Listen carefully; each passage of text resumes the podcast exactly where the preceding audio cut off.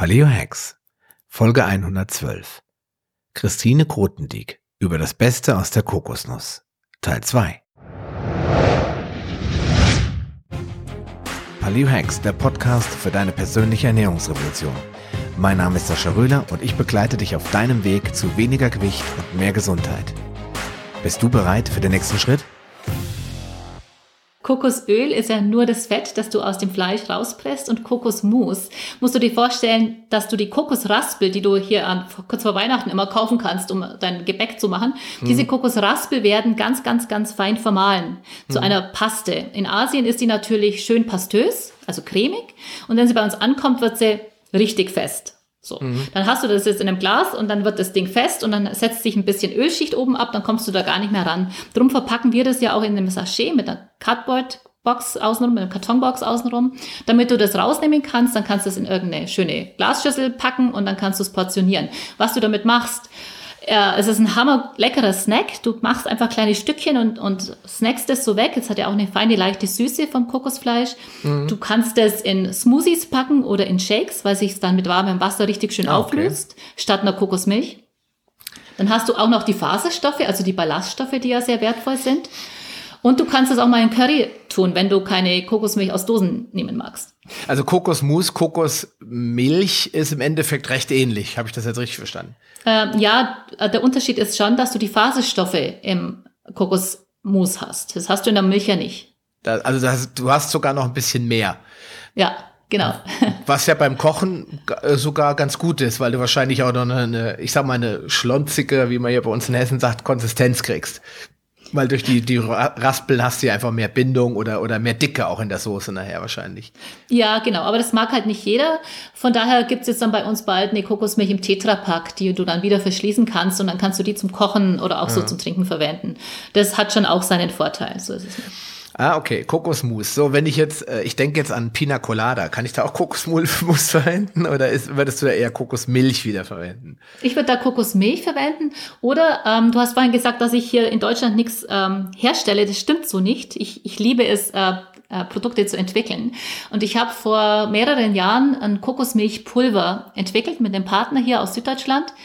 Äh, das ist ein äh, Pulver, Milchpulver mit 63 Prozent Fett. Du hast eigentlich praktisch Kokosöl, Virgin Coconut Oil in Fettgehalt, äh, das wir hier gefriert trocknen. Und es gibt ganz viele Kokosmilchpulver auf dem Markt, aber kein einziges hat es geschafft, ohne Dextrose oder Fischstoffe auszukommen. Und wir haben es tatsächlich geschafft, Milchpulver zu machen ohne Zusatzstoffe.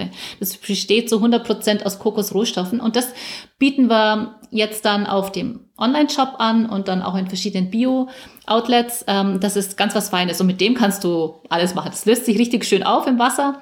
Kannst du Pina Coladas machen oder was immer du so möchtest. Du kannst es einfach so mitnehmen und Löffel, löffelweise zu dir nehmen. Wie ist denn da jetzt der Unterschied? Weil beim Milchpulver, ich bin da ganz ehrlich, ähm, ich ja. denke ja mal an den Kaffeeweißer, den es schon seit 30 Jahren in Deutschland zu kaufen geht, denke ich natürlich immer an eine miese Qualität. Ähm, ja. Wo ist hier der Unterschied? Ist es wirklich nur die Art, wie das verpackt und haltbar gemacht wurde? Und im Endeffekt habe ich genau den, also ich habe halt ein haltbares Produkt, aber ich habe die gleiche Qualität. Kann man das so also sagen? Es ist so ungefähr das, was du, du hast schon recht mit Kaffeeweißer. Das ist ähm, ein sprühgetrocknetes Produkt. Da wird unter hoher Hitzezufuhr versucht, äh, was Flüssiges zu was ähm, Pulver, Pulverigem zu machen. Hm. Wir machen das Gefriertrocknung, das heißt, es, es wird keine Hitze, es findet keine Hitzezufuhr statt, sondern es wird gefroren und dadurch die Feuchtigkeit entzogen. Und wie gesagt, ich würde nie ein Produkt auf den Markt bringen, hinter dem ich nicht stehen kann, das ich nicht für gut befinde. Und darum hat es ja auch so lange gedauert, bis wir dieses Milchpulver entwickelt haben. Und das gibt es wirklich nirgendwo anders. Ähm, ohne diese ganzen Dextrose-Zusatzstoffe. Also habe ich jetzt einen kuhmilchfreien Paleo-Ersatz für meinen äh, Matcha-Tee oder Kaffee. Kann ich das dafür genau. verwenden? Ja, okay. Kannst, kannst du dafür verwenden, ja. Weil wenn ich Kokosöl, da geht das ja nicht, ne? Da brauche ich einen Mixer. Das weiß ja jeder, der schon mal Bulletproof gemacht hat. Der weiß, ohne, wenn ich einen Mixer verwende, dann durch die Geschwindigkeit emulgiert das Öl mit dem Kaffee. Dann habe ich eine Mischung, dann wird er auch weiß. Aber wenn ich das Kokosöl mit dem Esslöffel reinrühre, dann habe ich oben nur eine schwimmende Ölschicht nachher. Das will ja, ja keiner. Meine Frau sagt dann immer, äh, wenn sie das sieht. Na, wenn ich das aber in einen Mixer gejagt habe, habe ich oben eine drei Zentimeter dicke Cremaschicht, ja, aus Schaum bestehen und dann schmeckt das natürlich bombig. Also habe ich, ja. hab ich dann das Thema, habe ich jetzt gegessen. Ne? Also jetzt mit dem neuen Milchpulver kann ich jetzt einfach einen Löffel rein, schön umrühren wie Kaffeeweißer und habe dann Kokoskaffee, sag ich mal. Oder, ja, mal. ja genau. Es, du hast ja keine so eine schöne Schaumschicht. Die musst du dann immer noch, die kannst du nur kriegen, wenn du es schön aufschäumst. Okay. Das, das, geht so nicht. Also da muss ich das auf jeden Fall mal probieren. Vielleicht kriege ich meine Frau doch noch von der Kokos, äh, von der Kuhmilch weg. Ja, weil ja, die ist so ein Kuhmilch-Junkie und der, aber Kokosmilch einfach mal aufmachen, eine Dose, ist ja mhm. nicht. Ja, du hast ja das Problem, ja. dass ich dann in den Dosen, die ich ja auch mal fragwürdig, ob die auch qualitativ gut sind, hast du ja dann immer so ein abgesetzte Fettschicht. Das ist ja normal, ne? Und ja. oben, unten hast du, oben hast du die Klumpmasse, sag ich mal, die eigentliche Kokosnuss und unten hat das das Wasser abgesetzt, ne? Und genau. das, da musst du immer schütteln, rühren und tun und das mal schnell in Kaffee, das geht halt nicht. Nee, das und Dosen ist auch furchtbar schrecklich. Also ich mag keine Dosen, darum gibt es bei uns auch keine Dosenmilch. Darum gibt es auch jetzt erst März, April nächsten Jahres wird es dann die schöne Milch im Tetrapack geben. Und die wird dann, die kannst du dann so nehmen, einfach reinkippen. Perfekt. In Kaffee. Okay. Die musst du dann auch, die kannst du ja theoretisch, theoretisch auch durchwalken, ne? Nimmst du zwischen die Hände und knetest die und dann hast du und schüttelst immer ordentlich und dann ist es ja wieder flüssig, ne? Dann ist alles gut, ja. Genau. Na, dann weiß ich ja Bescheid. Also Kokosmilch in Zukunft auch bei euch im Shop. Ja, jetzt wollen wir doch noch mal äh, kurz zu den Spezialitäten äh, kommen. Also ich meine, die Kokosnuss ist ja schon, ich sag mal, wirklich eine tolle Frucht. Man kann viel damit machen. Aber der, das Problematische ist ja für die meisten, sie können mit der Kokosnuss so jetzt gar nicht so viel anfangen. Wenn man sieht, gibt's ja saisonal auch in Deutschland zu kaufen. Und ich habe sie sogar schon auf dem Wochenmarkt gesehen. Da hat sie noch ihre grüne Haut noch drumherum. Das yeah. heißt, da muss ich erstmal diese ungenießbare Schale rausmachen. Dann muss ich diese braune Frucht, die ja dann in einem ziemlich fiesen Kern versteckt ist. Die muss ich dann auch noch irgendwie knacken. Mein Vater hat früher teilweise mit dem, mit dem Hammer darauf eingeschlagen. Genau. Das ganze Theater, bis das dann auf ist, dann musst du die dann noch das ist ja nicht wie ein Ei, sondern das ist ja wirklich jedes einzelne Stück ist ja steinhart und dann innen drinne mit bisschen Gefühl diese kleine äh, Nuss rausholen, wo dann ja diese braune Haut noch dran ist. Ja, bis du ja. dann in den Genuss kommst, wirklich ein Stück Kokosnuss im Mund zu haben, das ist schon ein kleines Abenteuer, ne? Ja, hast du Arbeit, ja. Genau. Das heißt, du kannst dir vorstellen, wie sich unsere Vorfahren dann in der Karibik oder auch in den Tropen da abgemüht haben, um eine Kokosnuss essen zu können. Ja? Wie ist es äh, jetzt bei der, bei der Produktion? Oder bei der Produktion vielmehr, wie es ist, ist klar, aber dann habe ich halt den Vorteil, wenn ich von dir ein, ein Produkt kaufe oder auch von deinen Mitbewerbern, habe ich hier diese ganzen Schritte mir gespart. Ne? Deswegen macht es das okay. jetzt so interessant, ja? Ja, ja, genau. Aber jetzt gibt's ja immer noch Leute, die wollen halt immer wieder was Neues. Und deswegen bist du ja, hast ja gerade gesagt, ich liebe das Produkte zu entwickeln. Mhm. Du hast dann irgendwann mal angefangen, neben Kokosöl und Kokosmus auch Kokos Mehl natürlich herzustellen. Da muss, musst du jetzt natürlich auch noch mal kurz erklären, wie Kokosmehl hergestellt wird und wofür man es einsetzen kann. Und dann gehen wir noch mal ein bisschen auf die richtig leckeren Snacks und die Öle mit, mit äh, Geschmack. Ja. Mhm, machen wir doch. Äh, du, das Kokosmehl ist eigentlich der Presskuchen aus der Kokosölherstellung. Das ist dann also ein entöltes, fast fettfreies äh, Produkt. Das wird ganz, ganz fein vermahlen, dass du das wie ein Mehl, wie ein Backmehl verwenden kannst. Mhm. Es hat aber kein Gluten, also es hat keine Bindefähigkeit, von daher musst du immer noch was anderes zugeben, um es dann auch wirklich ähm, verbacken zu können. Was das Tolle ist am Kokosmehl ist, dass es über 40 Prozent Ballaststoffe hat. Von daher hast du einen Ballaststoffanteil, das über alle anderen Mehle oder Klein oder so hinausgeht. Und am Kokosmehl hast du einen sehr hohen ähm, Anteil an Selen, Magnesium, Kalium und Zink. Und das macht es natürlich auch ganz spannend, dass du das verwenden kannst. So viel zu Mehl. Also deswegen haben die auch wahrscheinlich in, äh, auf den Philippinen alle so lange Haare, ne, wegen den vielen Selen. das ist ja so gut für Finger, Nägel und Haare, ne, Selen. Die haben auf jeden Fall alle wunderschöne Haare, ja, stimmt. Ja, und wahrscheinlich auch, weil das ist das so meiner Frau, meiner Frau ihr Geheimtipp. Die mhm. äh, macht sich nämlich immer eine Kokoshaar Kur. Also die nimmt dann mhm. Esslöffelweise das Kokosöl, wärmt sich Super. das in der Hand und reibt das in die Haare und dann legt sie sich ins Bett. Ja? Sehr gut. Sie darf dann bloß nicht, wenn sie aufsteht, draußen ins Kalte gehen, wenn es im Winter ist, weil dann stehen ja, stehen ja alle Haare zu Berge. genau, richtig. Ja, sie benutzt dann, ja dann, ich glaube, sie benutzt dann Apfelessig um Aha. das Kokosöl wieder rauszuwaschen. Das ist wohl irgendwie so ein Rezept aus, der, aus dem Internet gewesen, weil ansonsten cool. die, äh, das Öl halt sehr lange drinne bleibt. Du kriegst es ja nicht mehr raus, ne? So einfach. Ja, das, das, stimmt. das soll ja eigentlich auch ein bisschen drinne bleiben, ja. Aber ähm, eben, wenn dann die Haare so matschig sind und das ist wirklich unser ganzes Schlafzimmer riecht dann immer nach Kokos, wenn sie sich ins Bett legt. Also es ist halt schon so ein bisschen Gewöhnungssache. Aber ja, also ja. Äh, klar, man kann halt mit, mit Kokosmehl äh, viel machen, zum Beispiel äh, Plätzchen backen, Brötchen backen, Brot backen, aber das, du hast einen ganz wichtigen Punkt gegeben. 100% reines Kokosöl kann man dafür nicht verwenden. Nee. Genau, du kannst das so bis zu 25 Prozent beimischen und wenn du das komplett zu 100 Prozent verwenden magst, dann musst du halt irgendwelche anderen, ähm, ja, wie Eier zum Beispiel. Eier haben eine super Bindekraft, dann nimmst du halt ganz viele Eier. Wir haben auch ein Rezept auf der Webseite, das sind dann so Muffins, da hast du Mehl und Eier und die schmecken echt super lecker. Mhm, okay, ja, ich habe jetzt gesehen in euren Überraschungspaketen, da waren auch immer so kleine Rezeptkarten mit dabei. Ja, und, genau. ich, und ich glaube, auf den äh, Kokosmehl-Probierpäckchen, da ist, glaub, ist auch immer irgendwie ein Rezept, glaube ich, mit hinten drauf. Ja, genau. Nicht ganz Paleo, aber okay. okay, so, ähm, Kok Kok Genau, richtig. Kokos, Kokosmehl ist, ähm, ist natürlich eine Sache. Ich habe immer welches zu Hause. Ich benutze es auch immer wieder gerne so als Ergänzung. Aber die meisten Leute, glaube ich, hab, äh, haben das Kokosmehl so gar nicht so richtig auf dem Schirm, mhm. weil es, ja, wie schon gesagt, so als Standalone äh, gar nicht so gut funktioniert. Aber was ich total spannend finde und wo ich dich jetzt natürlich mal so ein bisschen provokativ fragen muss, warum du es eigentlich nicht machst, sind die ganzen sogenannten konzentrierten Öle. Es gibt ja sogenannte MCT-Öle. Da werden ja nur bestimmte Teile des Kokosöls verwendet, die C8 bzw. C10. Äh, mhm. Fettsäuren. Ähm, hast du dich jemals mit dem Thema beschäftigt oder war dir das zu wissenschaftlich? Du hast gesagt, nee, also jetzt fange ich damit auch noch nicht auch noch an. Nee, nee, nee, ich beschäftige mich damit schon sehr, sehr lange.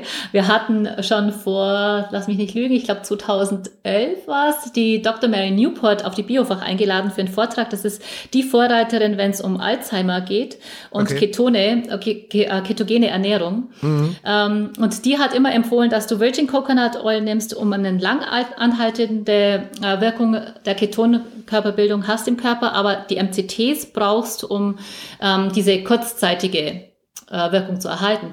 Äh, ja. MCTs haben wir im Sortiment oder beginnen wir im Sortiment zu haben für die Großgebinde. Also wir beliefern ja auch die verarbeitende Industrie mit mhm. hochwertigen Kokosprodukten. Das Problem mit MCT-Ölen ist, dass es bislang noch keines gibt in Bioqualität. Mhm. Und da bin ich dann schon ähm, schon so, dass ich sage, nee, wir machen das jetzt alles in Bio und wenn es für die Marke Tropica ist, dann muss es in Bio-Qualität zu haben sein. Sonst mag ich mhm. das nicht vertreiben. Äh, wir gucken uns immer wieder verschiedene Herstellungsverfahren an. Äh, wir sind auch dran und ich denke, ich hoffe, dass wir im Laufe des nächsten Jahres auch ein Bio-MCT-Öl anbieten können. Mhm.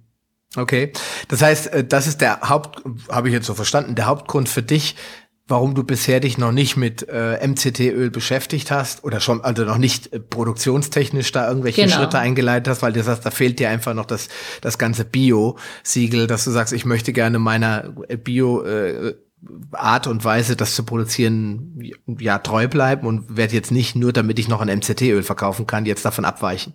Das genau. Kann ich vollkommen nachvollziehen.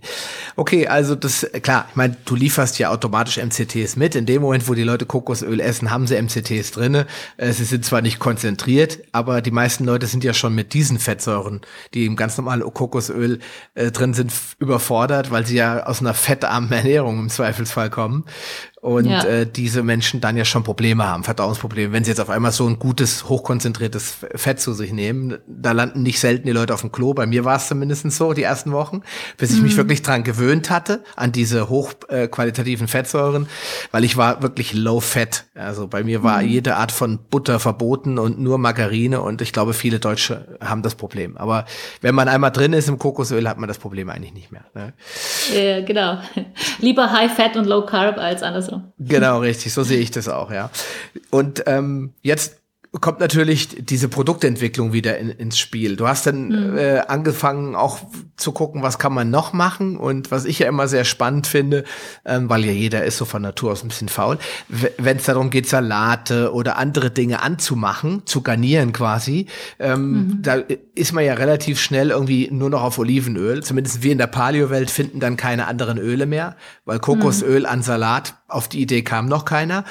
Aber du, bist du auf die Idee gekommen und hast dann deine Würzöle geschafft und äh, oder geschaffen, entwickelt. Und ich habe äh, dies tatsächlich benutzt und habe Tomate, äh, Tomaten damit angemacht, so eine Art Tomatensalat. Und das hat phänomenal geschmeckt.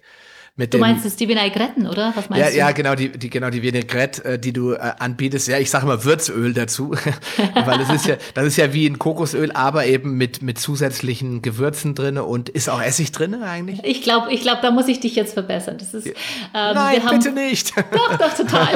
wir, haben, wir haben tatsächlich Würzöle. Da haben wir das Virgin Coconut Oil mit ähm, reinen ähm, Aromen von Chili ist die eine Variante und die andere Variante mit einem Knoblaucharoma ähm, vermischt. Dann Ach, haben das wir ist das so, in den Gläsern, ne? Ah, das ist ja. das in den Gläsern und dann Stimmt. nehmen wir auch die, äh, die Rohware aus den Solomon-Inseln.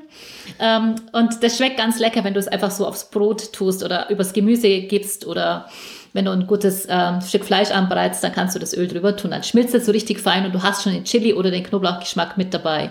Das, Okay. was du redest, das sind Vinaigretten, aber das sind ölfreie Vinaigretten. Du, aus dem Kokos, aus der Kokosnuss kannst du ja nicht nur Kokosfruchtprodukte machen, die weiß sind und aus dem weißen Fleisch kommen und nach Kokos schmecken und riechen, sondern du kannst aus der Kokosblüte sehr nährstoffreiche Produkte machen, die überhaupt gar nicht nach Kokos schmecken. Das ist der Kokosblütenzucker und der Sirup und eben auch die Kokosblütenessige oder Vinaigretten, wie wir sie nennen.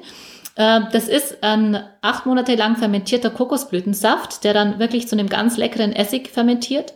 Mhm. Und diesen Essig, der ist wahnsinnig sauer, den mischen wir dann mit ein bisschen Kokosblüten ähm, Sirup und dann entstehen daraus diese Kokosblütenvinaigretten und die schmecken wirklich Hammer über Salaten, über Gemüse, auch mal über einen Fisch kannst du es drüber träufeln, das ist wirklich, wirklich lecker. Die sind aber ölfrei, also du hast kein Öl dabei. Ähm, wenn du, da wäre es dann schon ganz toll, wenn du noch ein Ja, okay. gutes, hochwertiges Olivenöl Okay. dazu Ja, nimmst. hab oder du ich, kriegst davon habe ich zwei Flaschen da. ja, genau. Oder du nimmst die Fette aus einer guten Avocado oder so. Dann hast du ja auch wieder deine Fette und ähm, deine ganzen Nährstoffe, die du brauchst, um Vitamine verarbeiten zu können. Ja, okay. Also das äh, auch wäre es nochmal interessant. Ich weiß, hast du auf deiner Webseite dazu noch so ein paar Ideen, Rezeptideen und Anregungen? Habt ihr da auf eurer Seite was zu, wo ich dann nochmal hinverlinken kann? Im Ende, Ja, Ende? ganz viele, ganz, ganz viele. Da kannst du dann, da, da schicke ich dir was, dann kannst du dahin verlinken. Okay, perfekt. Weil ich persönlich war schon ein bisschen überfordert am Anfang mit den ganzen Möglichkeiten. Mit Kokosöl kann ich einigermaßen was machen, aber gerade mit diesen Vinaigretten oder auch mit diesem Würzöl, da überlegt natürlich der eine oder andere, ah, was mache ich denn damit? Und Ja. ähm, das, das ist schon ganz wichtig, dass wir das am Ende nochmal verlinken. Ähm, jetzt hast du aber gerade wieder ein Stichwort gegeben, weil es gibt, äh, die Kokosnuss bietet ja auch über die Blüte eine sehr natürliche Süße. Ja, Genau. und der, äh, dem Kokosblütenzucker, den man ja mittlerweile bei DM auch kaufen kann, ja, wirklich ganz kommerzielles Geschäft, der, dem unterstellt man ja äh, auch ganz oft oder man sagt ihm nach, dass er äh, Insulin oder teilweise insulinunabhängig verstoffwechselt wird. Kannst du dazu was sagen? Ja, insulinunabhängig nicht. Es ähm, wird gesagt, oder Studien haben gezeigt, dass er einen sehr geringen glykämischen Index hat von 35. Das wurde auf den Philippinen untersucht in verschiedenen Studien. Und das ist natürlich interessant, weil du dadurch diese Blutzuckerhöhen und Tiefen nicht hast, die du mit anderem Zucker bekommst. Und was noch interessant ist am Kokosblütenzucker, ist, dass er einen sehr hohen Gehalt an Kalium ausweist. Ähm, den kann, können wir sogar auf dem Etikett ausloben. Magnesiumgehalt ist auch noch ganz interessant. Ähm, und dadurch hebt sich der Kokosblütenzucker von anderen äh, Süßmitteln komplett ab. Durch diese, diese ähm, Nährstoffe. Okay. Und der, das Sirup, wie, das wird auch aus der Blüte hergestellt, richtig? Genau. Das wird, äh, also wenn du den Kokosblütensaft ähm, Saft erntest, musst du den innerhalb von vier Stunden verarbeiten, eindecken, einkochen, sonst beginnt er zu fermentieren. Und da bekommst du eben diese zwei verschiedenen Arten von Produkten. Wenn du es fermentieren lässt, dann bekommst du den Essig. Wenn du es sofort eindickst, äh, bekommst du Zucker und Sirup draus. Okay. Jetzt, ich, ich stelle mir jetzt mal eine Kokosnussblüte vor. Wie groß ist die denn?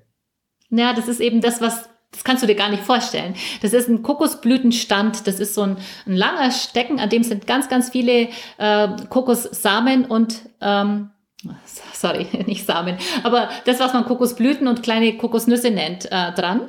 Okay. Und der wird gar nicht, ähm, dem wird gar nicht erlaubt, dass er sich ausbildet, sondern der wird ähm, abgebunden, angeschnitten und dann wird er zwei Wochen lang verletzt, dann beginnt dieser Saft zu fließen. Der Ah, wird dann okay. verarbeitet. Also du kannst mal auf der Webseite gucken, da haben wir auch Fotos drauf, wie das aussieht. Das ist keine richtige Blüte im Sinne von einer Rosenblüte oder sowas. Ah, Es wird okay. nur so genannt. Also auch die Ja, Asiaten das- nennen das Coconut Blossom Blüte. Das wird ja, genau. Okay, weil ich denke dann, ich denke natürlich immer, wow, da muss man aber Millionen von Blüten haben, um da auf eine vernünftige Menge von Sirup zu kommen. Aber nee, das nee. ist halt eben, wie manchmal die Worte dann auch von den Leuten falsch aufgefasst werden, weil es ist halt so genau. übersetzt worden, Blossom, Blüte.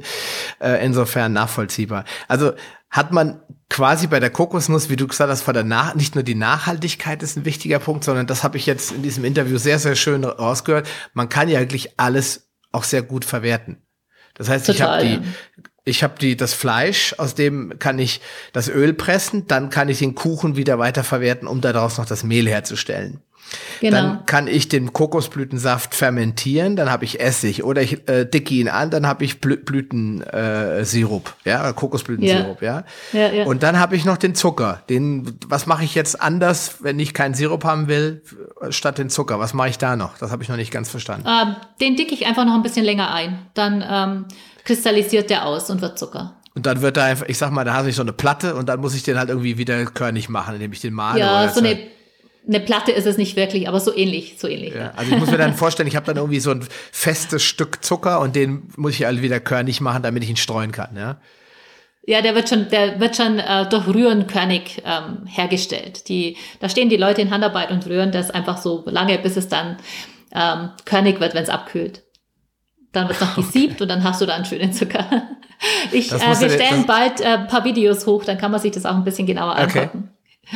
Ja, sehr gut. Ähm, weil ich habe, wenn man bei dir, ich habe jetzt von dir auch mal Kokosblütenzucker bestellt, weil du ja. hast auch äh, ein sehr großes Gebinde, oder ein Kilo, glaube ich. Und äh, diese kleinen Döschen, die sind ja beim über die Backzeit immer relativ schnell weg.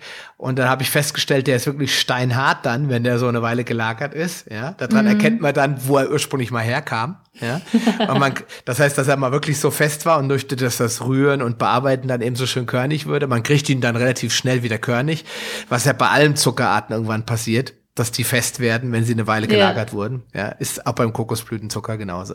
Und ja, es, ja. Ist, es ist interessant, weil ich habe jetzt das erste Mal Wasserkefir hergestellt mit Kokosblütenzucker. Okay, cool. Und der wurde dann richtig schön braun. Also der Kefir war mhm. durch den Zucker total braun. Naja, das ist wirklich schon geschmeckt? interessant, was sehr gut. Ja, sehr gut. Okay. Also die Kristalle äh, haben dann auch die Farbe angenommen. Die Wasserkäferkristalle sind ja normalerweise eher so weiß bis gelblich und die waren daher so richtig schön goldbraun. Ja. Toll. Das heißt, weil die sich von dem Kokosblütenzucker ernährt haben. Das ist schon interessant, ja, was man da alles mitmachen kann. Ja, ja das ist ja okay. okay, also haben wir quasi ja diese diese Kokosnuss, würde ich sagen, ja, ich will nicht sagen gereinigt oder oder in irgendeiner Form äh, geheilt von ihren von ihrem schlechten Ruf, aber man hat zumindestens gezeigt, dass sie unglaublich vielseitig ist, dass ich total tolle Sachen damit machen kann, dass sie im Gegensatz zu was dem, was, was zu dem, was behauptet wird, sehr nachhaltig ist. Ja, mhm, und genau. dass ich, wenn ich auf Fair Trade achte und auf eine gute Bioqualität, auf jeden Fall ein hochqualitatives Produkt erhalte. Ja, vor allen Dingen bei Tropikai. So. So ist es, genau. Okay. Äh, ich würde noch mal ganz gerne, weil die medizinischen Aspekte sind nicht ganz uninteressant. Wir haben im Vorgespräch yeah. schon mal drüber gesprochen. Klar, wir sind beide äh, haben wir keine Erlaubnis und dürfen das auch nicht, den Leuten irgendwelche Versprechen machen. Wenn ihr jetzt immer nur Kokosnüsse esst, dann werdet ihr nie wieder krank und sowas. Das dürfen wir nicht und das wollen wir auch nicht. Nee, wäre ähm, auch Quatsch. Das wäre auch Quatsch, weil jeder muss halt auch gucken, in welcher Form er Kokosöl einsetzt und welche Mengen. Wenn ich jetzt jeden Tag drei Eimer davon esse, werde ich wahrscheinlich auch irgendwann dick davon. Insofern. So ist es. Äh, wir, wir wollen aber zumindest noch mal ein bisschen auf das Thema gefettigtes, äh, gefettigte Fettsäuren, ges gesättigte Fettsäuren eingehen.